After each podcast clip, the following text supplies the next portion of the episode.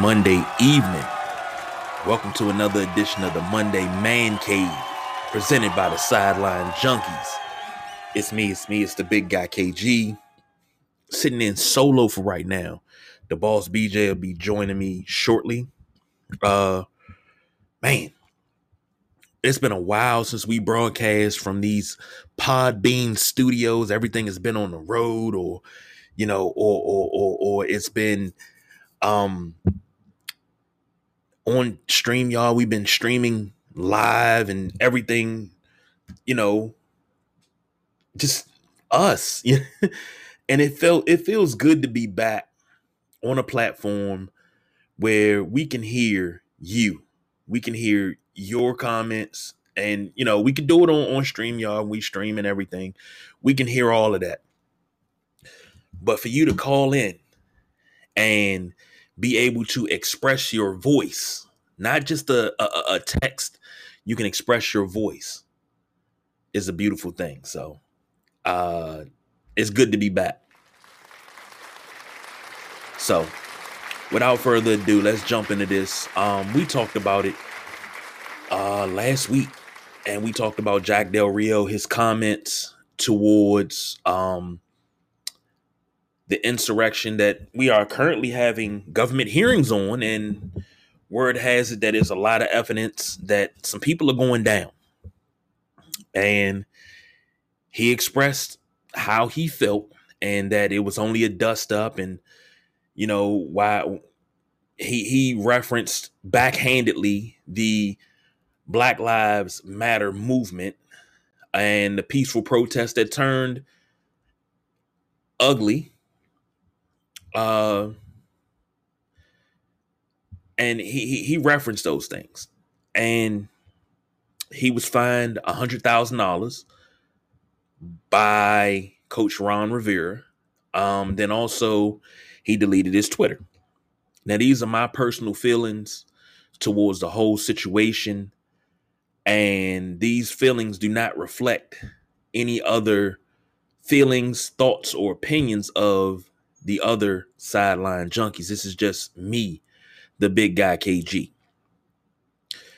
One thing that I have tried to do since we started this show, oh man, the the, the early beginnings, 2017, is be impartial, uh, fair, and just. Look at both sides of the issues or, or both sides of the, the coin and, and come up with an educated guess. Number one, for and I said this last week and I'll say it again, Jack Del Rio, for him to say that an insurrection against the government, you you you breached federal buildings. Like you can't walk into federal buildings without being scanned, checked, poked, and prodded. But you breached federal grounds of the Capitol in Washington, D.C., and there were officers that were injured. An officer lost his life. And I've, I, like I said before, I heard someone say that the people are being held uh, for this crime against the country, for, you know, it's treason. That, oh, they have PTSD. They should be released to be with their families and this, that, and the third and you know, not to get overly political, um, Marjorie Taylor Greene is lobbying for these guys, and tell, uh, uh, uh, oh man, I can't think of his name from the Daily Show. Noah, uh, can't think of his name, but he says something when people are in jail for crimes that you don't think they should be in jail and held for have that same type of energy when it really when it's really needed and those people are people of color now, they got all this energy for people that broke the law, mind you. And for Jack Del Rio to call it a dust up, you committed a federal crime and you're calling that a dust up. Me personally, you know, and I, I I've been a Jack Del Rio fan for years. I loved him as a player because he was scrappy. And you know, he wasn't a star, but I, I just I knew him as a player and you know i didn't know his past and what happened in Kansas City, you know, being a youngster, we didn't get that type of news. You know, it wasn't the social media age where you could pull up something at the tip of your fingers. But for Jack Del Rio to say what he said and talk about the Black Lives Matter movement, not the organization, the movement, that's two separate things. For him to call an insurrection on a house of government a dust up. If I'm a player, I cannot play for this man.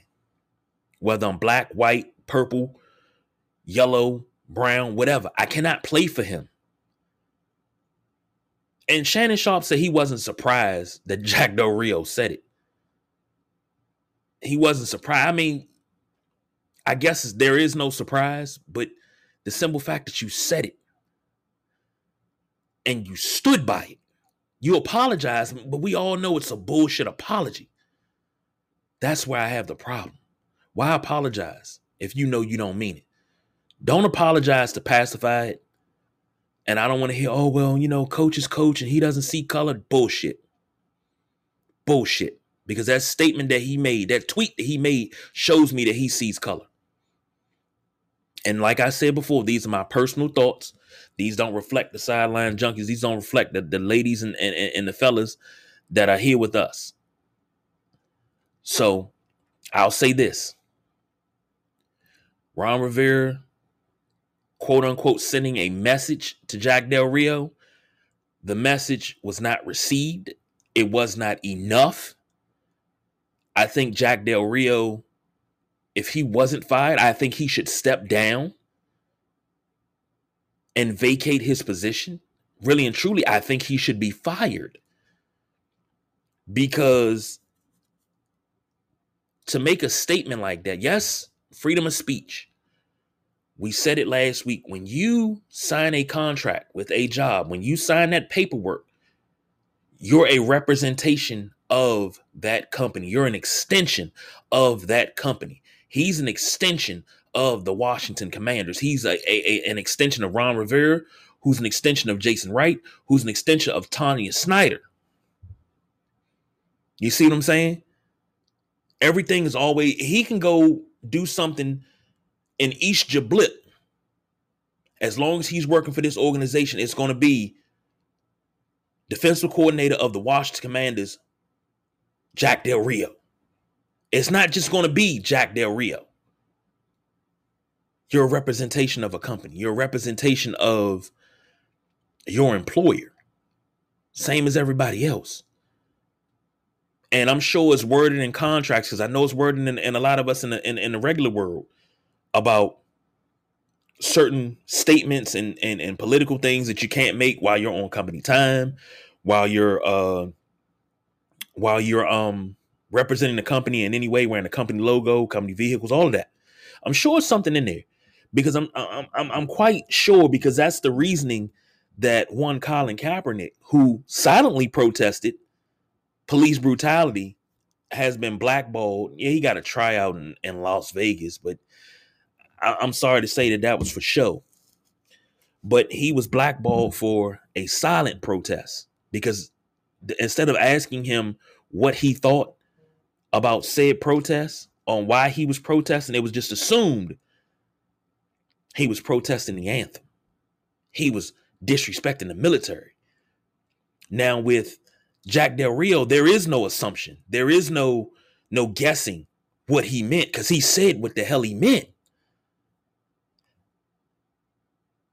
on another finger, not even another hand on another finger, this just adds to the shit show that we have in the nation's capital for a football team. Can't get right on the field, damn sure can't get right off of it. This is the second summer in a row. Nope, third summer in a row. We've been in damn turmoil about something. When is enough going to be enough? Heads have got to roll. I expect Ron Rivera to rule with an iron fist. I get it keeping things behind closed doors, but this one got out. If this had never got out and this was an in-house thing and it's just something that was said in-house, okay, handle it behind closed doors. If not, you got to rule with an iron fist and you have to make an example that we're not going to tolerate this. You need unity on this team. I just expect more from Ron Rivera. Yeah, uh, By the good, good evening, everybody. I wanted to step in real quick and just, you know, we talked about this, and I wanted to say something to what the good guy KG has just said. And I feel like even if it was behind closed doors, even if it was behind closed doors and it was a player and coach thing and organiz- organization knew about it, um, one, I still feel like at some point it would it would get out. It might have not have been directly coming from Del Rio's mouth, but at some point it would have got out. Um, but would you, even if it was internal, would you want it to be dealt with the same way as we are hearing it come out of his mouth? Would you want it to be met with the same ferociousness of firing him, or is it see no evil, hear no evil? Because even if I'm a player, let, I, let's let's just take color out of it. Let's just say you're offended by his comments and you don't want to play for him no more. That's that's something uh, the team has to deal with. I think that you know, of course, they're not. You know, we know this team as far as PR and damage control, probably the worst in the league. But you know, I'm sure as players now that don't want to play for him. You know, it seems like it's been a couple players that come out kind of just dismiss it because they don't want to talk about it. They don't want the camera in front of their face every day talking about this because this is some some bold comments, some big statements, some you know, how do I say some some statements we've heard from certain people that seem to not care uh, about both sides of the coin. Um, but answer that for me, KG. If it's internal, do you, do you if you're Ron Rivera, do you still fire him? if it was done behind closed doors and something that egregious, I would think so. I mean, something something more than a hundred thousand dollars. A hundred thousand dollars is like a hundred dollars to him. He has a pretty nice contract, and he's been on some some staffs that have won. He has a Super Bowl ring by being on a staff that won a Super Bowl, and he was an integral part in that. So he's got money. Hundred thousand dollars is nothing. Oh well, we're going to donate it to charity. All fines go to charity. Every fine that comes in through the league office, every fine that comes in that's levied by the team goes to charity. A lot of guys don't really care. Just hey, fine me. I don't care. It's going to charity anyway. I say let him go. And this is not because of anything on the field. This is what we're not talking on the field. We're talking off the field. Let Well, let's him let's go. let's not talk on the field because right now on the field that shit ain't too hot. No, it's not. You think it's hot shit, but it's really cold diarrhea. yeah, you you Jack Jack Del Rio's that pot you thought you turned on, and you were coming back to two boiled eggs, and you you dreaming in your head to cracking them eggs, put a little salt on, pepper on them, and the damn pot ain't even on. Eggs cold as hell. Mm-hmm. Got to turn the damn pot. I agree with you 100%. Um, my thing is, because Jack Del Rio is very stout and very, very, very, very um confident in what he said in that press conference. So why delete your tw- Twitter account? Right? Why why Right. delete your Twitter? Why delete your Twitter account? If you felt like you were right, explain yourself. You know why? Because what you had just said, you are not your own entity. You work for the Washington Commanders. Your thoughts don't matter unless it pertains to that football field. If you put your personal thoughts out there, guess what? It becomes the team. And don't take what I just said the wrong way. When I say your personal thoughts don't matter, because they do. But when you put your personal thoughts out there, whether you're a black man, a white man, Hispanic, uh, a, uh, Asian, Arabian, whatever you are, whatever your nationality are, when you put your thoughts out there and you represent a team, like the big guy KG said, that at least we know they have a social media policy. All of us, all of us, at some point, has signed some type of social media policy at our job that restricts us from saying certain things when we're on company policy. Now, most of us aren't walking around the NFL on an NFL team wearing a helmet branded, recognized worldwide. Okay, that's a different type of issue, a different type of PR. Okay, so, and these guys know that Jack Del Rio has been in the game long enough. And, and, and Big Guy KG said something to me when these comments hit. He said he had followed him on Twitter for a while, and he kind of kind of knew what kind of guy he was by his Twitter, by his Twitter page. And I've never followed Del Rio. Don't care to no one pass.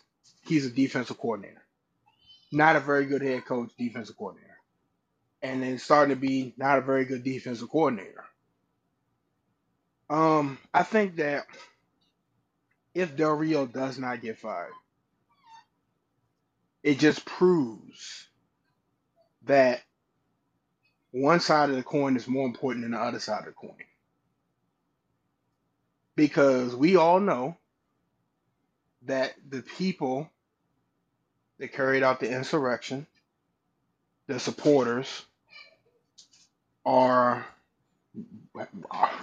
backed by the Snyders, and probably a, a good percentage of those people that were in that organization back Republican and left wing concepts. Let's be honest. You want to have a conversation, Jack? Let's have a conversation. I'm up now. I was half past dead 15 minutes ago. Tired, ready to get rocked to sleep. But if you want to have a convo, let's have a convo. Let's not pretend. Let's not pretend. Vince McMahon, Jerry Jones. Shit, I would I would probably think that 90, 90, you would just tell me if you think I'm off, Casey. 90, 95% of the, the owners probably contributed to a Trump campaign at some point, one of the uh, NBA and NFL. Yeah. And they had a list. We we had the list up on our on, on our website when it was up and running. New Balance, hmm. companies. So my thing is, it's one of those things where it's in a good old boy network, and it's just like you you bring them in a room, you pour some whiskey, y'all light a couple cigars, and don't that shit ain't even spoken about in the room. And at the end, like Jackie, got to do better, baby. You know you can't say that type of stuff. All right, man. Have a good day. Hundred thousand dollars? No. No. Uh uh I was dis- very disappointed with the punishment Ron Rivera laid down. I was expecting if he was to stay on this team, at least a six game suspension. I always say you gotta set a tone. When it's serious, you have to set a tone. Six games and pay, and a hundred thousand fine. Now we talking. Now we getting somewhere. And as that snowball rolls, if you got to fire him, you got to fire him. But very disappointed. You know, I know all the players are going to say the right things. Oh, we need to put it past us. You know, he has his right to his thoughts and stuff. Yeah, everybody does. And I say one of the best things over the last five years is you get to see people that wouldn't have normally came out the woodwork got that extra boost of confidence to come out and be themselves. And it's alarming because some people views are you're just like, where who raised you? who raised you to, to to think like that? Like you're you're one you're one sided as hell and you don't want to see the other side. So, bro, it's going to be a very interesting next couple weeks for the Washington Commanders. I think, and I'm with you 100%. I want Jack Del Rio fired. I wanted him fired before the comments. Yeah, that's true. I've been calling for Jack Del Rio's job for a while. Lack of creativity on defense. Um, doesn't make adjustments in time. If he makes adjustment at all, they go out there and run what one what they want to run, no adjustments. Brian Jr. out. Sorry about that. Getting bombarded by kids. But um yeah, I mean it's just like I said, lack of creative, no adjustments, no no nothing. It's just like, hey, let's just run it. If it don't work, I don't know what to do. I've been calling for this man's job before this. He needs to be him and the commanders. The commanders got enough shit going on. And this man, I don't mean to, to talk, I know I've been talking. This man has had Virginia pull out of the stadium talks Mm-hmm. and pro- and probably going to have the other two jurisdictions be like, nah, because I mean they control they control everything. If they if the all three jurisdictions be like, until you fire Del Rio, we can't even talk because it was it was it was rumbling for a minute that Snyder had to be gone before the the, the stadium talks took because of take it back even further. Take it back even further. They had to change the name before they could come back to DC. That's what Muriel Bowser said. Contrary to what There you go. everybody was saying, oh, she doesn't have anything to do with it. She blocked a lot. Yep, they had to change the name. Lady, that that team been in that in that state and, and your city with that name. Stop pretending. They done made y'all money. They put y'all on the map with Super Bowls and parades. Whatever you think about the name, don't act ignorant. That's a whole nother show. Change the name, then the Snyder had to go. Now you have a whole different issue. And Virginia was just like, the hell with it. We don't even want to talk. We not even we not we not even coming to the table with y'all because of those comments. That should tell you how serious those comments are and how ignorant they are. Why would you want a man like that on your team splitting hairs? I don't. I, I- man, he would have been fired when he stepped off the podium and went into the locker room. His shit would already been packed. Give him the Mickie James treatment, put it in a black trash bag. Oh my goodness. He would have been blocked off. He went like, "Is this a new way to the locker room?" I'm not. I'm not. sec- Security's taking you to your car. Just go. Just leave right out of here. What- Whatever you got in here, we will FedEx it to you. No pun, no pun intended. Uh oh, I hear me. That that was my fault. That was my fault. I didn't I, I didn't even know it was playing. But yeah, man, I, I'm I'm with you, bro. He needs to go. I think it's going to be. You know, it seems like it's kind of like I don't know if it's died down. I don't. I haven't really been with my ear to the sports world, but I know it's still being talked about a lot. Well, that's not the only issue that Washington has to deal with. Uh hmm. Scary Terry will not be attending mandatory workouts starting tomorrow. And he's looking for a new contract. Last year of his rookie deal, um, Scary Terry has played 36 out of a possible 39 games his entire career, 222 catches, 3,090 yards, uh, 16 touchdowns. Um, he last season he had the best percentage for con- contested catches, and he wants a deal, and he wants a, a deal comparable to today's wide receivers, and I blame him not one bit because he deserves it. We are so bad at keeping homegrown talent and keeping them happy. We keep the wrong players sometimes. But keeping Scary Terry has to be a number one top priority. And I said it at the end of last season, going into this offseason. I don't care if you give him a $100 million. Now, looking at what Christian Kirk got and a lot of other guys, and I pulled up the top 10 wide receivers as far as money per year. And I said, hmm, let's start from number 10 and go to one and see if Scary Terry is better than him. Kenny Golladay, Scary Terry better than him, and Kenny Golladay is at 18 million. Christian Kirk, 18 million. Christian Kirk got that money and he messed the whole market up. he messed the whole entire market up. Uh, Michael Thomas, who we don't even know is going to be on the field next year because he wasn't this year, is at 19.3 million. Chris Godwin's at 20. Amari Cooper is at 20. Mike Williams of the Chargers is at 20 million. Keenan Allen, damn, the Chargers got two $20 million receivers. Damn, they should they better win a championship in, within the next two years. Um, Keenan Allen's at 20 million. Uh, DJ Moore's at 20.6. Now you're getting into the thick of it, which is where I think is the wheelhouse for Terry McLaurin. Uh, D Hop is number three with 27.3 million per year. Davante Adams is at 28 million per year, and Tyreek Hill is number one per year at 30 million dollars. Now, we're talking per year. We're not talking life of the contract. And my honest opinion, I don't know how you work it out. I don't know what the numbers look like because this is one off season where I haven't even studied Washington's numbers. But uh I got to give Terry at least 125 over 5 years.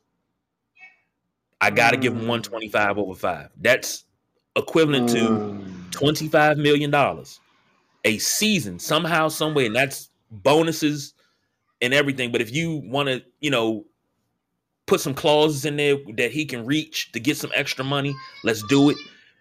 Make it 135 i don't care but i gotta have terry. We haven't had a viable receiver a viable number one. The last time we had a viable number one. Santana moss? And Santana Moss was supposed to be the slot receiver when he got here. And he was pressed into duty to be the number one. And he put up, he was the most consistent. Before him, geez, who did you have? God, you, look at the number ones that we've had over the years. You know, after the posse broke up, you know, Ricky Sanders went to uh Atlanta. Art Monk went to the Jets. Uh Gary Clark went to uh Miami, I believe once the posse broke up, we never we haven't had a receiving corps that was devastating. And the thing is, with Art Monk, Ricky Sanders, and Gary Clark, they were feared because they could put up numbers on you quick. Art Monk, automatic first down. I need a first down. I'm looking for 81. I want to go deep. 84 and 83 gonna burn you. We haven't had a receiving corps that devastating in 30 years. 30 years. We got to build something here. We have to. And I don't mean build it with free agency. We need to build it in house. Starting with Terry.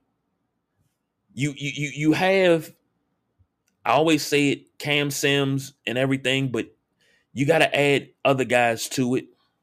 And you brung back Kelvin Harmon after the ACL injury. He came back. I believe he can be consistent enough to be a guy in in this. You got Jahan Dotson, who's raving and ranting and raving, and has everybody drooling because he's so good. And I want to see him do well. So you you possibly have a number two right there. You got guys. Do something with them. Keep them in house. You know, I still think Curtis Samuel deal was really and truly just a BS deal to get somebody here for no production, but Terry got to get at least 125, 135. And the Midnight Rider say just take the AJ Brown deal and add 5 million to the total amount. What was AJ Brown's deal? What was AJ Brown's deal? Because why, why are you looking for AJ? Why are you looking for AJ Brown's deal? I've been moving around my house trying to get away from these these loud kids. God don't have kids. Don't have kids. Everybody. If you if you don't have kids already, don't have them. Um, AJ Brown, four years, a hundred million dollars. Uh, Scary Terry, no, that's still that's only twenty five. I want Terry. I want Scary Terry for at least. I want him for his whole entire prime. I want him to retire in a Washington uniform. Not that one day contract mess either. I want him to mm. ride off in the sunset. God, y'all gonna hate me. Y'all gonna hate me, man, because drop, drop it on me. I I gotta disagree with you. He got one more year left on his deal, right? Yeah, this is his rookie deal. One more year. All right, so one, you're not honoring your rookie deal. That's that's the main thing. You're not honoring your rookie deal. Y'all haven't had a consistent offense where you had a consistent good quarterback. Okay? Consistent good quarterback play. He's been the number one on the team. By I don't want to say this, I know I'm gonna piss some people off, but by default, there's no there hasn't been no challenge on the other side. You've had him at number one, and then a bunch of number three and number four receivers. There's been no true number two. Right? You you bought Curtis Samuel in here to be number two, and he was hurt. You draft Dotson to possibly be the number two, and I guarantee you, and this is a side note, I guarantee you Curtis Samuel won't be hurt this year. I promise you that. I promise you that. I guarantee you he won't. If, if he's hurt this year, it's gonna be a serious injury where you see something on the field, but like, yeah, he can't play no more. Pressure creates diamonds. When there ain't no pressure behind you, all of a sudden you're hurt and limping and all the time, and you sitting there collecting your paychecks. Whole different subject, but I just want to throw that side note in there. So Terry, by default, has got the volume of the throws. No true number two, no true quarterback. I say this with basketball. It's one reason why I don't really care for Carmelo Anthony. If you had Carmelo's build and was given the green light to shoot, them New York teams wasn't gonna win shit. If I tell you, if I told Kevin, October be ready to go, you're gonna shoot. I'm gonna give you 30 shots a game. You don't think he averaged 20 points? I mean, I'm not trying to disrespect the NBA at all. But if somebody's giving you 30 shots a game, 30, you're a high volume shooter, 30, 40 shots a game to score.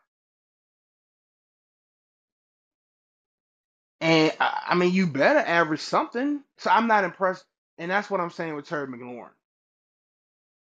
You're the only option on the team. Everybody else is hurt. Everybody else is being underplayed or gets gets their chance and they might show a sign or two and then they disappear. Is he a really good route runner? Yes. Does he have hands? Yes. The the big thing that bothers me is he's not honoring the rookie deal.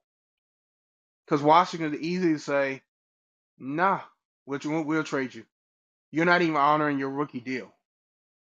Now, if you could show me a season, I haven't looked at his stats.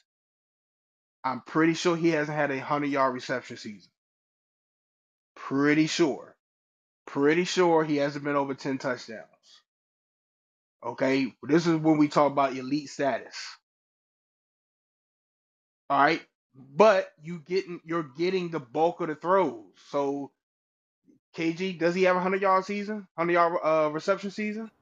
Uh, no. His highest is 77. Let me let me pull it back up. Hold on, hold on. I just had it. I just had it. Where you go? Uh oh. Of course, I, I when I wanted, I I, I kind of pulled it. I put it away. Hold on. Of course, of course. He you know how, has that, had. That is how our show always is. yeah, I'm sorry. His high was 87, and that was in 2020, and he had 1118 yards, and that was without a true quarterback. And uh, how many touchdowns? Uh, touchdowns. He only had four. Okay. He hasn't and... had a double digit touchdown season, but we haven't had the offense for him to have it. Oh, and, and that's my point exactly. Like I, I, I want to. You want him to have this long term deal. What if Dotson come in here and blow him away? I, I, I want both of them to have long term.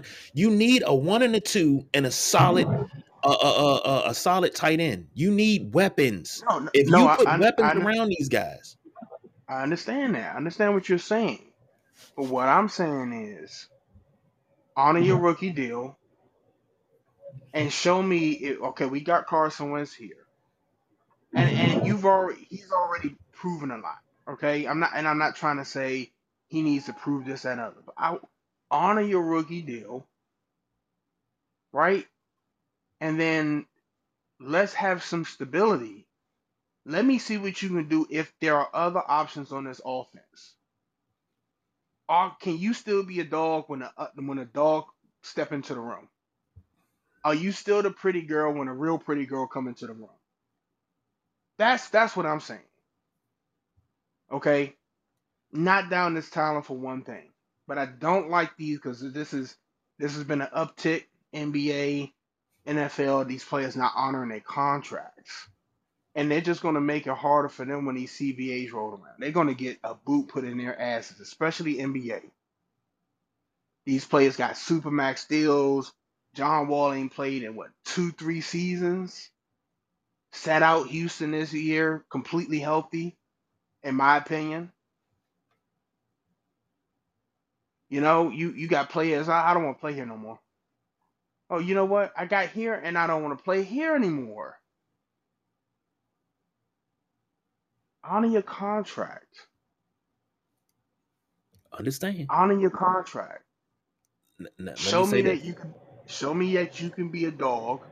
We bring another dog in here. If if Dotson's going to be a really good receiver, and blow, what if you blow Terry out the water? and you gave Terry hundred million dollars, but this kid come on the field and show you what a real number one receiver is. And I'm not I'm not saying Terry's not a number one. What I'm saying is you got Calbert Cheaney at, at your, your guard. This is an old reference. Let me let me let me let me let me bring it to today's NBA. Let me bring it to today's NBA. I'm trying to think of a second tier shooting guard. Ah. Just go with Calbert Cheaney and Mitchell Butler. Well, uh, if you don't know who Calvin Chaney is, he was a guard at the on, the Bullets in the in the late '90s, right? Calvin Chaney in the gym turned dudes up left and right until Michael Jordan come in. That's what I'm saying. It's just like you're good with the circumstances. Let's see how good you could be when we put if we try to put everything together. If we have a quarterback now that has potential, uh, has MVP potential if if given the right circumstances, which which is any player can be successful if they're given the right circumstances. So now I want to see, okay, we got somebody in place. Can we stay healthy the whole year? Let me see what you produce. Can you give me 100 receptions, 10 touchdowns? Can you take over a game? I think all of those are question marks. Yes, he's made some fantastic catches. I haven't seen him dominate a game. Well, let, us get to the Midnight Rider since we're talking about dogs. Let's get to the one, the only Midnight Rider. What's going on, fellas? What's happening, brother? What you got to say on this topic? Well, I, I heard somebody saying that the guy's not honoring his his contract, and I kind of disagree because the kid wasn't getting any money. So, like, he has to force the hand here to get him a deal. Um, he's had what, uh, eight different quarterbacks in three years. So that kind of affects his um, production. And the game, if you're looking for a game that he dominated or could have dominated, I would go to the Eagles game, his rookie season, the first game. If Case Keenum can actually hit the side of a barn, this kid goes for 200 yards of course, we're not we're talking about if, so I can't really go with that. But like the potential's there. I think his problem has been the guy calling the signals, playing playing quarterback, just isn't good enough to get him the ball in situations. Um, I went back and looked at a couple games last year. He's running by guys, but has to slow up because Heinicke doesn't have the arm strength. So I think this posture he's taking is something he has to do to get himself taken care of. Because it's not like he's a first round pick. This dude's a third rounder. So this is his first year really making over a million dollars in a season. And and I and I get that. But what if this is his ceiling? What if the 87 reception season is just because of the value? What if Dotson come in? What if Samuels is healthy? Because Samuels Samuels was the number one in, in, in Carolina. Now, what if they come in and prove that this guy's a third round pick? And I, I I'm not trying to shit on Terry McLaurin. I got you. But you know what I'm saying? Luxury you want. If you get those two guys balling out and you add that to Terry, um, as long as your quarterback and your offense is calling the right plays and they're throwing the ball, everybody's going to eat. You've had seasons where receivers have had three receivers have had 1,000 yards in a season. So, like, I don't, I get what you're saying that the volume may come down, but I mean, I've seen guys like um, Antonio Brown have like 176 targets and like have 114 catches. So, like, that stuff kind of evens itself out. I don't think Terry's ever had that many targets. He might have had 100. So if he's at 100 on a good team, that 100 targets is normal. You know what I'm saying?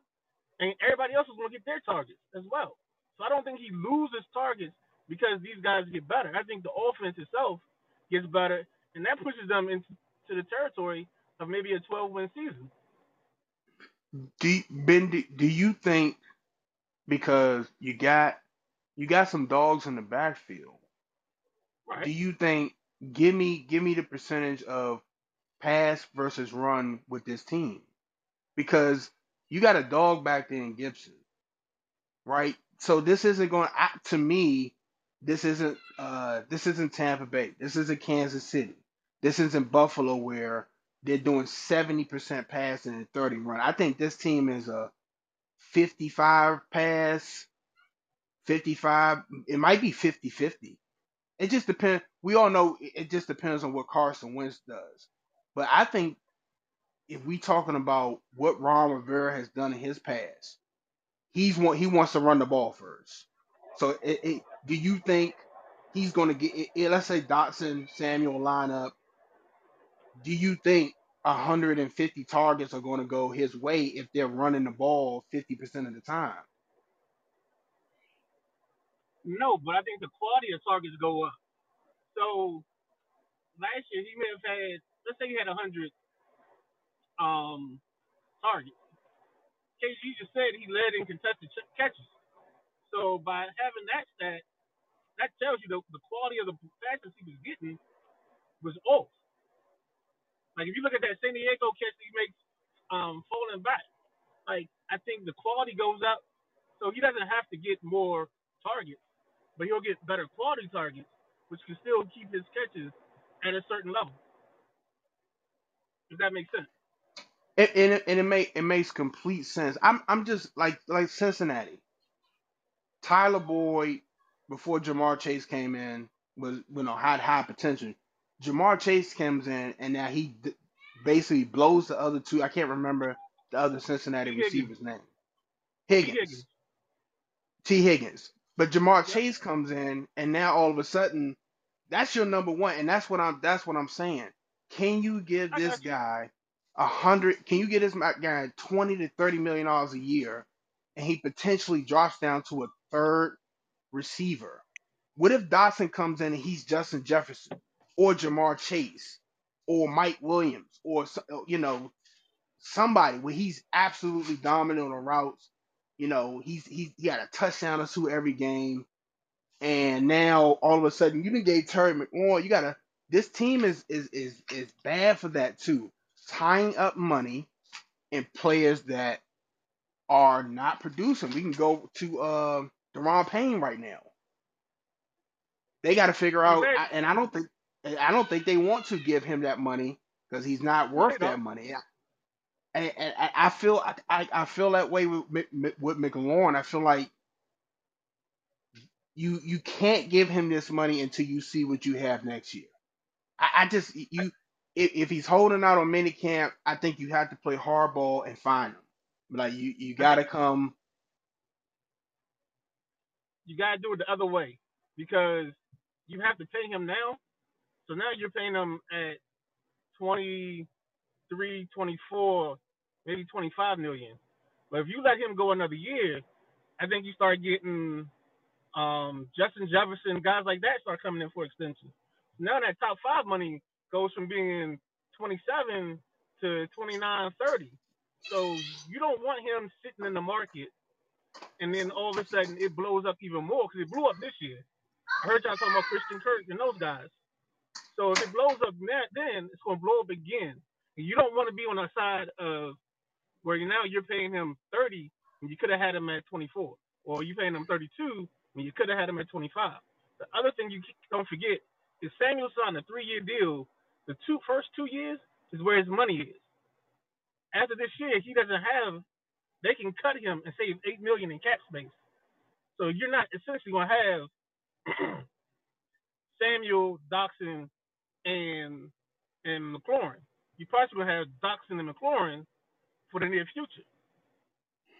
And and I So and I get that's that. where you that's where you save that at. Because now you get back some money off of Samuel, or you try to move him and get something for him. Like he he's gonna ball out this year. I'm, I'm I promise you. I hope so. I mean, he was at, not, he was on the training table um last week, so I don't know. yeah, trust me, it's a contract year. He he'll be on the field. He he will be on the field. It's a contract year.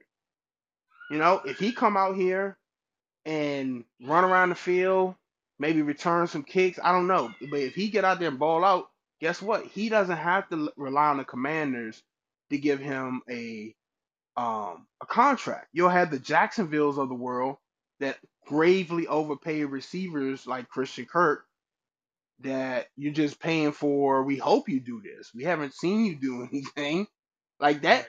You know, if that's Terry McLaurin, I, I can understand that going to Jacksonville getting that money. Okay, cool. I've seen Terry. I'm just I'm just concerned that Washington is going to pay him, and I get what you're saying about the the market going up. You know, um, tomorrow's price is you know is not today's price. I get that. And I think that's what, like, as a GM, you got to make them calls and be like, hey, you going to hate me? I can't pay you this year. If you sit out, you sit out. We just got to see what we got. I can't tie up a hundred million. I can't pay you 30, 20 to 30. Let's say, let's just say his number's 25 million. I cannot pay you 25 million and you come in here next year and Dotson blow you out the water with 125 catches and you at 60 catches with the targets you had. I can't do it. I just to me that cap number, that that money is just like when you get to that territory, I don't think he's a top 10 receiver in the league. So why are we paying him top 10 money? Is Mc, it, it, do you think McLaurin's top Oh, 10 or top 15 in his oh, league? I think he's top wow. 15. Yeah, Mm, I know he's top 15. wow. I don't think he's top 10, but I know he's top 15. I got him at Okay, 11 or 12. Okay, I'm I'm trying to go through the list of receiving leaders. Cooper Mm. Kupp, Davante Adams, Tyreek Hill, Justin Jefferson. Hold on, I'm trying. Why why isn't my I'm having a a brain fart. I hate going to I hate going to the NFL's uh, site. It's like they don't want to. Okay, number one, Cooper Kupp, 145 receptions. Davante Adams, 123. Tyreek Hill, 111. Justin Jefferson, 108. Mark Andrews, tight end, 107, number five. Diontae Johnson, Pittsburgh, 107. Keenan Allen, He- he- 106. Coming up for a deal. Jaylen. Waddle. Yeah, no, you good. You good, brother. Jaylen Waddle at Miami, number eight, 104. Diggs, 103 at nine. Hunter Renfrow, 103. Godwin, 98. DJ Moore, 93. Kelce, tight end, 92. Marquise Brown, I will, I will, 91. That's volume. I know that. Okay, so we can take him off. The Brandin Cooks. Brandon, You he, because take Marquise, off the list. said it again. You gotta take Waddle off the list as well. I'm sorry if y'all hear the rain. I'm in my car trying to finish up with y'all. Oh no, no, no, y'all. good. I, I'm looking Um, at like I'll take. I can take. Waddle, I can take Waddle and and and uh, Marquise Brown, uh, Stonehands. Waddle- We could take him. We could take him off the list too. Uh, Brandin Cooks, that's volume because he was the only person there. Uh, St. Brown in Detroit, I think he's the real deal. Um, Pittman from Indianapolis, volume. Jakobi Meyers, New Jakobi Meyers, New England, 83 with with, better with you know. Ah, I'm a Not better than third. I'm gonna take. I don't put him. I don't put Terry McLaurin in the top 15 receivers. Mm. Even Cole Beasley had. nah, 112 come Listen to me. Listen to me. Had 112 targets, 82 receptions. Who's throwing the ball? I, I understand. I'm, I'm just saying. I'm just saying. I mean, That's does, that's does Cole that's a slop. game with with Garrett Gilbert throwing him the ball and only being there for four days? McLaurin is behind. Uh, damn, McLaurin and Christian Kirk had the same amount of receptions. last year, yes. But Terry Okay. got 3,000 yards over three seasons. Like, he's in the top 15. And especially once you start taking them tight ends out, that list starts to shrink. So he's, I think he's top 15. I think Um, but again, deep. I'm the person that I'd rather pay you first. And in the worst case scenario, the way they have these contracts set up, you can always get get out of it in two. Let You me let me you ask get out in three. let me ask both of you guys a question. And, and I know y'all are Commanders fans, so it's going to be biased. If I told you right now, pick your number one receiver from DK Metcalf, Deebo Samuel, and Terry McLaurin, who's your number one receiver? Debo. Then Terry's not a number one. But you put three That guys that are all similar. They're all right there in that same group. That's the group he's in. I'm picking Deebo just just because Deebo is going does a little bit more than him in terms of running and everything else. But I think he's better than Metcalf. I think he's more complete than Metcalf. You know what? I said this a long time ago when you talk about DK Metcalf. He's he's a talent. He is. But coming out of Ole Miss, I said he wasn't the guy. That he he was a he's a physical specimen. Everybody looking at him because of, you know, how good he looks physically. But when it comes to playing on the field, he's below AJ Brown. AJ Brown is head and shoulders above him. Has been from the get-go. And I tried to tell everybody that, and then AJ Brown exploded on the scene in Tennessee, and I was like, I told you so. So yes, Terry's better than DK. Sorry. DK had DK had 12 touchdowns. Yeah, but DK had an all-pro quarterback throwing him the ball. You think Andre Reed would have made the Hall of Fame without Jim Kelly throwing him the ball? You're proving my point. You're proving The what I'm is, saying. the, the thing is, you still got to think about this, Brian. Um, he's gonna play this year for whatever his rookie deal is, the two million. The new deal that he's looking for doesn't kick in until the following season. His cap number still isn't going to be too much because if you work the deal right, his first year number is small, and then the contract grows over the next two years. So you're not you. really paying him twenty. I mean, you're paying him twenty five in theory, the first year of that deal. But you, I mean, that doesn't happen until 2023. He's only paying. He's only going to get to the two million for 2022 and maybe some signing bonus money. But everything else doesn't kick in to next year.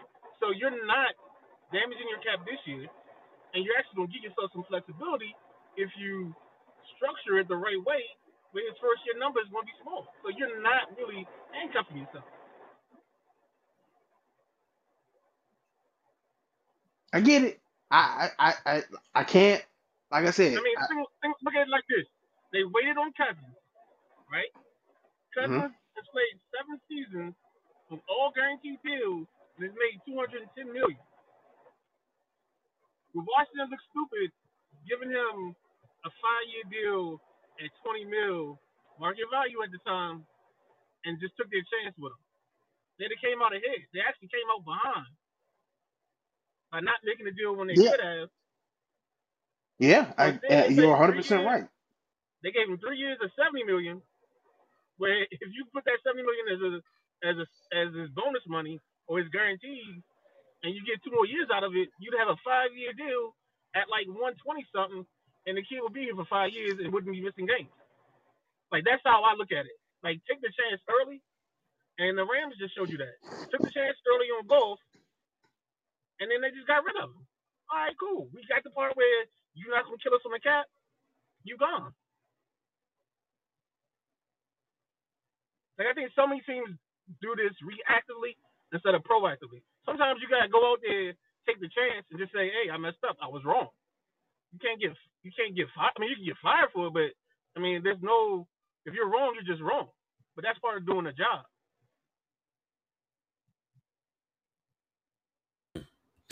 Well, fellas, we gotta we we we we, gotta we gotta put a bow on that. Put a put not even put a bow. We gotta put a pin in that. Well, let's come back tomorrow night and talk about Terry and his contract because we got to go on rapid fire.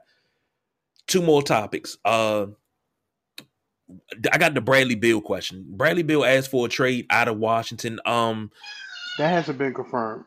Okay, if if you're trading Bradley Beal, what's the least amount that you'll take? A cold hot dog. Nah, nah. I'm, I'm, I'm, I'm fucking. I'm fucking. I'm fucking. Look, listen. I know when people listen to me and comment on Bradley Beal, I think he's a really good player. I really do. He's not a superstar. He's a star. If you are Tommy Sheppard and the Washington Wizards, do you want to go through this drama of these rumors every year? Okay?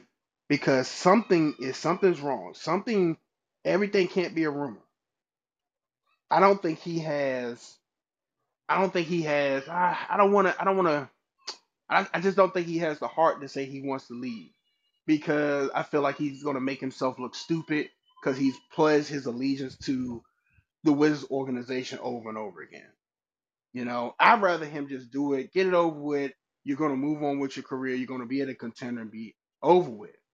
If I'm Tommy Sheppard and the Wizards, and I'm looking at this roster, it's nothing you can bring here if their name ain't Kevin Durant, Steph Curry, LeBron James, that's going to win a championship here with, with Bradley Beal. You cannot put Bradley Beal as a centerpiece and expect this team to win a championship ever. Bradley Beal's a number two guy. There's nothing wrong with being a number two guy. He's a solid, and, and and some nights he could take over and be number one, but he's not the guy. You can't put him on Kevin Durant's level. You can't put him on Steph's level. LeBron, Jimmy Butler, Joel Embiid, those guys are number one. Giannis, these are your number one guys. He's not on that level. He's not on a level to take a team to the championship. So if that's what you're saying, then it's time to move on. Trade him. It's it's it's it, I like. It's contending teams that need his services. Dallas could use him. The him and Luka, with the team they have now. Miami could use him. Philly could use him if they could figure that out. Philly could use him. He's he he's not the guy that you could put your franchise and all your if they give him a max deal, they won't ever win a championship. They probably won't ever be past the second round. I'll write that in in in blood because we know it's true. We've seen this Wizards team. We see what the East has. They're not going to beat Philadelphia. They're not going to beat Miami. They're not going to beat Brooklyn and Brooklyn limping. They're not going to beat Milwaukee. I don't know if I said Milwaukee. Atlanta that blew past them. You got five or six teams. This is this is a playing team every year. If they're not a playing team, they're just barely scraping the sixth or the fifth seed.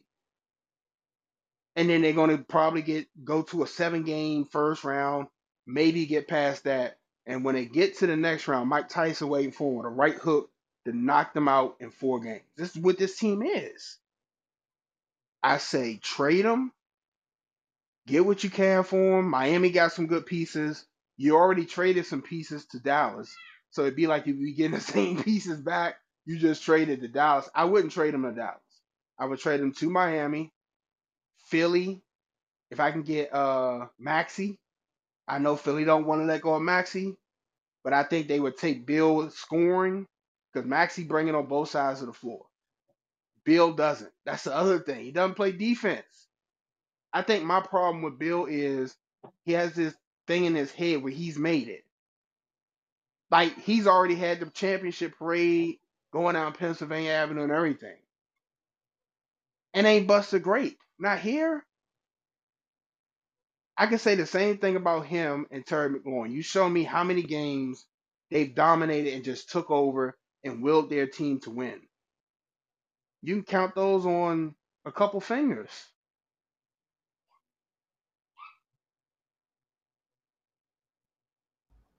I'm just I Well, think saying. I think it's simple for I think if you move him, it's going to have to be part of a three-team deal because you're going to have to get a contender in there. And you're going to have to get some bottom feeder in the in the trade. So that way you can get picks from the bottom feeder, and you can get um value some role players from the um contending team. So like you were saying, on Maxey, maybe it's um somebody like uh Tyler Herro, something like that in the deal for him. Um, but you also got to come up with picks because you got to build this. So so that's the way I see it. I see it as a three team deal, real simple. If you move them, move them, but you got to get picks and you got to get somebody to play right now. And and I don't want anybody to think that I'm putting the Washington Wizards Bullets failures on Bradley Beal. That's not what I'm doing. It's not Sounds like his to fault. like It's it's it's not his fault. What I'm saying is he's not the player. If you're if, if the goal is to win championships, then Bradley Beal's not your player to build around. That he's not that guy. If you just want to put butts in the seats, you want to have an exciting race to the playing game, then that's who you sign. That guy is never going to elevate that team to a championship. He came in to a team. I think he got comfortable being a number two because it was John's team. But John, him and John was here. It was John's team. He had the talent. He could score. But when when it when it was crunch time, John proved over and over again, I'll take that shot. I got it. I'm a hustle. I can get it. You know, John did that. Now the same thing with John. John's not a number one. Not his fault. He's not a number one. He's a piece to a championship puzzle. It's not a guy you can give a supermax to, which they did, and could and be like, that's our corner piece for a championship team. No, you can't.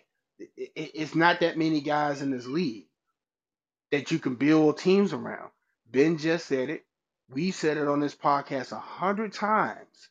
You have to do what the Golden State Warriors did.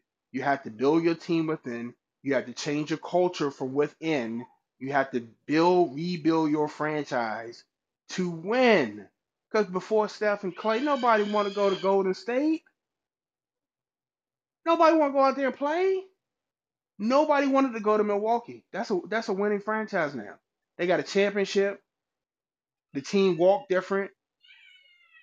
You know what I'm saying? It, it it's it's it, it's a different atmosphere. You have to, you know, 20 years of, of mediocrity and bad trades and bad drafts. You don't erase that in a couple seasons. I'm not blame, blaming Beal. I'm not blaming John Wall. It's not their fault. You know, they made some really bad deals, some really bad signings.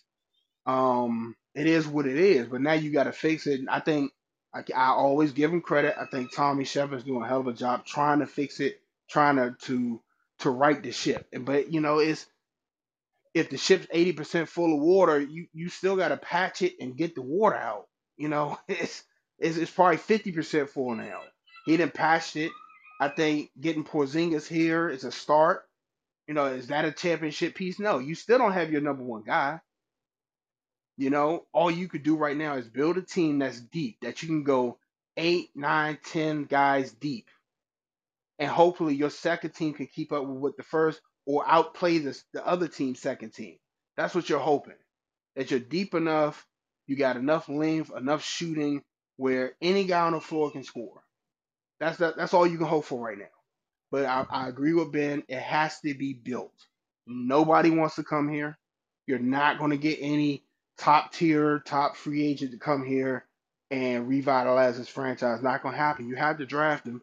And for unfortunately for the Wizards, they always fall out of that top three, top five draft pick, and they're picking from five to twelve. I, I don't even know what the lottery pick they had. Was it nine? I don't even know what they got. But it's not something you need. The ten. You need top one, two, three. That's franchise changing. That's Anthony Davis. That's LeBron James. That's Kevin Durant. That's Giannis. Well, you know, of course, nobody knew Giannis was Giannis. But the, your your fire away. Um, I think part of the problem is who they take, because you have drafted Hachimura, um, Corey Kispert, is that his name? The kid from Yes. Um, Yep. Gonzaga. Yep. Yep. Um, and you drafted somebody else, and I'm like, if you look at the board, I think Tyrese Halliburton was there one year. They were drafting. They skipped over him. Um, I think Maxey's a, a, what 21st pick in the Mhm. draft. That team with a kid like Maxey, I mean, you can actually you've been dying for a point guard. So I think I think my reluctance to trade him sometimes is just because I don't trust them to get it right. So that's the other thing that bothers me. But I know the only way they can do it is is, is by getting rid of him and and recircling the wagons to try to get something better. And maybe you start flipping picks They like have Danny did. You know what I'm saying? You start flipping some picks and Yes. getting getting more and more opportunities at the shot at the thing to get it right. But you got to do something. Um, so Let, let me say I'm with you this. Let me let me say this because I went back and I I said let me let me let me see the Washington Wizards uh draft history. And this goes Mhm. back to 98. It actually goes back to the beginning of the franchise. It's broken down. And I'm just looking at guys they picked. And you said Corey Kispert, uh, Deni Avdija in 2020. They picked a a, a, a foreign What, guy. what what's the when you go through them picks? Give me the the the, the pick number. Okay, Corey Kispert was 15. Danny Okay. Deni Avdija was uh, number nine. I'm just gonna do the first round picks. Uh, Rui Okay. Hachimura was number nine. Troy Brown, Mhm. who's a bull now, is number 15. Uh, they Mhm. got Jerian Grant at 19 in 2015. Um, Otto Porter was three. Bradley Beal was three. Jan Vesely, a, a boy named Jan, was number six, and there was a lot of good people on the board when he was picked. Um, Chris Singleton was 18. John Wall, number one, number one. Uh, Mhm. Lazar Hayward was number 30, and those both were in 2010. Uh, JaVale McGee was 18. Nick Young was 16 in 2007. Mhm. Uh, in 2006, Pecherov was 18. No, uh, again, good people on the board. Um, Devin Harris was number five, and they promptly traded him away. Uh, Jarvis Hayes in 2003 was uh, number 10. Mhm. Jared Jeffries was number 11 in 2002, and Juan Dixon is 17 in 02. They also picked up Steve Blake the following year, which I thought would have been a nice little core if worked out right. Of course, you know Kwame Brown was number one overall, Richard Hamilton number seven in 99. Uh, and that's pretty much it. Like what's the what's the theme on them picks? they, they, they're You you just built a hell of a support cast. If and I, and nothing against John, if that pick could have been uh, uh, uh, Anthony Davis, LeBron James, Kevin Durant, that would have changed the franchise because you built the bench. Ninth pick, tenth pick, fifteenth pick. You're not changing your franchise unless you do what Philly did and, and tank on purpose to get some number ones. You have to be number one or number two to get that home run guy. let, let- let- me let me no let me let me put it this way and i'm gonna take it all the way back to the 93 draft. Washington picked in that draft uh they picked rasheed wallace number four. I mean i'm sorry number i'm sorry calbert cheaney number six. They could have had allan houston. So, so I you could have had allan houston was still on the board I understand that, but we talking about was that Wes Unseld? yeah uh well wes yeah wes is still in, in charge i think Yeah, that was uh Un- jim lynam was the coach then that was before bernie Yeah, Wes Wes Unseld lucked into Sheed, Webber, and Howard. He was a And- very bad GM. but could not put it together Yeah, I, that it, that's part of being a GM is is putting the talent and the coaching together to get past the hump. They should have beat the '96 Bulls. Wait, wait, wait. Hold Check on, your no, tone. no, no, no, no, no, no, Check, no. check your tone. They, they they had the talent to beat the '96 Bulls. They mm, had the talent to beat them. And even Jordan said that's a team of the future. Yeah, because they had guys, but they played together as a team. You had Juwan and, and Webber, George Muresan with his bad feet, a defensive presence call. He'd do is stick his hands up. You had Rod Strickland dropping, you know, 35 and 10 some nights. I remember one night 35, 17 and 10. All he had to do was get his hot dog after the first quarter, and he was straight. you go from Wes Unseld to Ernie Grunfeld. No. Now, Er- who was who was next? You got Wes Unseld, and then when Wes moved up, you had Bernie, who was running things. Then after Bernie, uh Hamilton, and a lot of coaches had a lot of things. And um, No, no, no, no. I'm talking about. I'm talking about, You talking about GM. I ain't talking about oh coach. gee, it went from uh, it went from West to Jordan. Okay, When Wes, West, when West stepped down, Jordan and Jordan unloaded all that money off the books. That's how they were able to sign the big three. But that was Grunfeld, right? That signed the big three, yes. Okay, that was the only thing Grunfeld did, did, did right. And of course, you know he he got John Wall. Okay, but for for the for the most part, Grunfeld was I don't know why Abe Pollin kept him there, but you know God rest his soul. Abe Pollin's guy. Hey, I just want to keep keep it relevant. We don't have to win. Got the big three. Um, you know, Gilbert, Caron Butler, Jamison, and LeBron. They couldn't get past LeBron. They could. He was killing them. They couldn't do it. If LeBron isn't in the way, that team makes at least an East Finals. If LeBron's not there, I mean, you know, shoulda, coulda, woulda. It's a it's a lot of teams you could have said if Jordan wasn't there, you know, they would have made this, that, and other. But it's, it's it's I think it's definitely holds true for that Wizards team. If they didn't have to deal with LeBron and him killing them and putting a dagger in them every time he played them, they probably would have went to East Finals. You know, and gave a team some hell, probably bowed out in six games. Let me say this. That big three era, you notice they waited until Abe closed his eyes and went on to glory before they broke that up because he didn't want that team broke up. He wanted that team to be put together just like that to build the foundation. He wanted to have his his Phil Chenier, Bobby D, Wes, and Elvin Hayes thing back again. And this was the best chance of having it. He wanted to have that that that continu- continuity, and they waited until until Abe closed his eyes to break their team up, and they haven't done anything since. Well, I mean, then Gilbert had the gun thing. And that right there, okay, I understand that, but I'm not trading him over that. I'm not letting Gilbert go over that. Yes, you got to be punished, but I'm not letting you go over that. Yeah, I think it was. um for- Javaris Critten's shoe. yeah, yeah, Yeah, I, and I you had think, to poop in the shoe too. Yeah, I, I think I think we don't see the behind the scenes, and I think that might be in a, a laundry list of things behind the scenes that maybe the organization was tired of Gil, and those were just the icing on the cake that hit hit the mainstream. Because you just don't you just don't all of a sudden poop in somebody's shoes. well, they That's- had a long-standing beef, and Well, it was over saying, money. I, I'm just saying you just no, that, don't. that whole team, the whole team was an issue. So that's why they Yeah. broke that up because it just started falling apart. It's a Yeah. terrible locker room. Well, Yeah. Eddie Jordan So- didn't have a, a rein on him, but Eddie Jordan he was winning.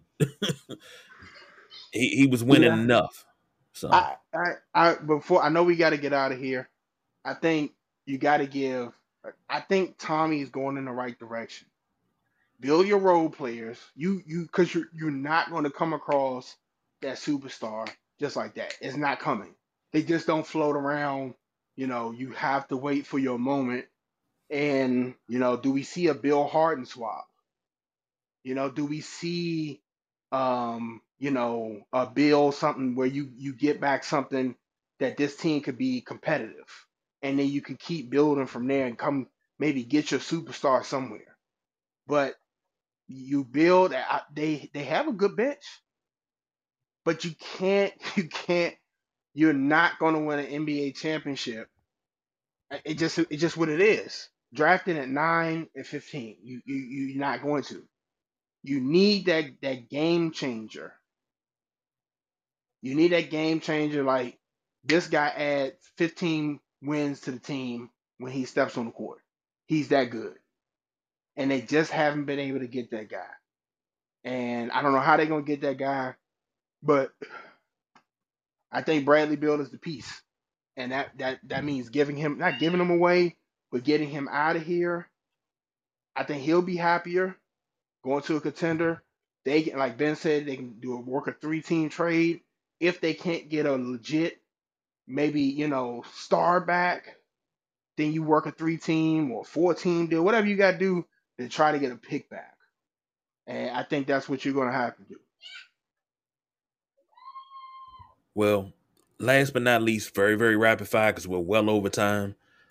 Uh, ben, this is a good one for you. Quickly, Ted Leonsis is the possible new owner of the Nats. You with it or not? No, I don't want to. I'm sorry. That means we're gonna get we're gonna keep hiring bad coaches and making them live out their contract. No, don't want Ted. Sorry. BJ. Looking sweet to the point. Uh, I mean, I, I can't. I, I guess no because I can't say definitely hundred percent. I mean, you know, the Capitals won their their championship underneath him. Um, you know, it's I'm gonna have to. Say, I don't know, man. I mean, I say yes because he's he's the air he's in the area. You know, do you want somebody to come in that's not from this area? I mean, they're not gonna move the team, of course. They just built the stadium. You know, Washington just got the team back. It's not like they're moving them or anything. But do you want some? Do you want somebody from the outside, or do you want an insider? I, I guess I would want an insider, and that's that's steady Teddy, I guess. Okay. We got the finals tonight, 9 p.m. Uh Boston out in the Bay Area. Uh go Boston. I need y'all to run this to seven games, please. Thank you very much. Uh, but other than that, I can't say we don't do no overtime. we got to get up out of here. Thank you all for joining us. Be back tomorrow because we need to finish this discussion on Scary Terry's contract tomorrow. We definitely need to finish that. But until then, that's the Midnight Rider, the boss BJ. I'm the big guy KG, and we are out of here.